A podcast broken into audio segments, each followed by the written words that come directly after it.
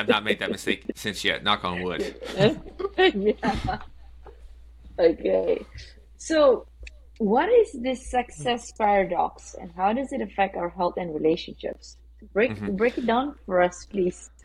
Yes. So usually, an individual, when they're, as I said, they're climbing on success mountain, mm-hmm. they are, they're in the pursuit of success. They're trying to take over the world, and as they're doing this more and more, they're getting the more of the notoriety, they're getting more of the success. Typically, what comes along with that as a as an added side package that sometimes is known and maybe an unknown is you have more responsibilities now. You're much mm-hmm. more in demand.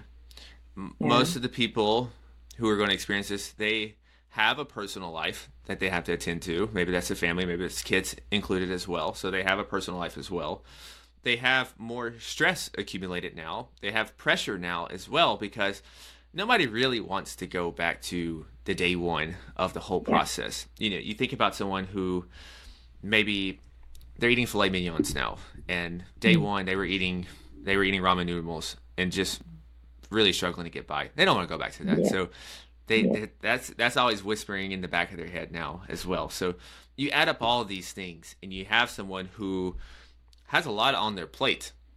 And the thing that mm unintentionally then gets left out is their personal well being, is their health routine. And so a lot of times these types of people, they don't get out of shape or start to get poorer health. It's not out of negligence, really. A lot of times it's just they have all these other things and they're not properly structuring, organizing those things. And so the health, unfortunately, gets relegated to the end of the bench but not mm. out of hmm. negligence. And so that's the big key there. It's not these people are not even lazy. You can't have any worthwhile successful endeavor and be lazy. That does that's impossible. Every, everything takes work. Okay. So, what are the couple of reasons that cause us to age faster than we should be? well, I think the easy one Stress. is Absolutely, stress, and it's not even. And when we say stress, that's such a broad term, but, but so many. Say there's good stress. Mm-hmm. Yeah, and then there's the, bad stress. That's the eustress is the good stress, and you know when you're working out, you're, that's a stress. But that's a good stress. You're building your body, or you're breaking it down then, but you're but it's going to build back up stronger for that very thing. But we have physical stress. We have relational stress. We have mm. emotional stress, mental stress. We even have some spiritual stress. We can even have financial stress.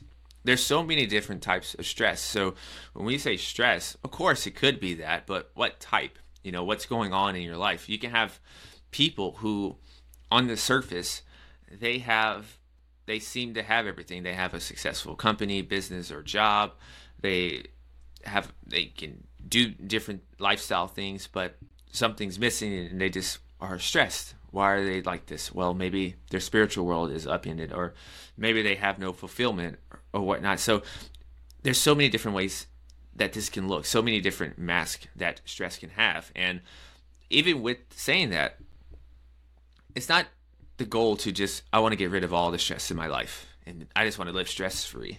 That uh, sounds like a fairy tale, and, and it sounds boring because mm. um, what you are probably looking for instead is I'm looking for a way to mitigate my stress.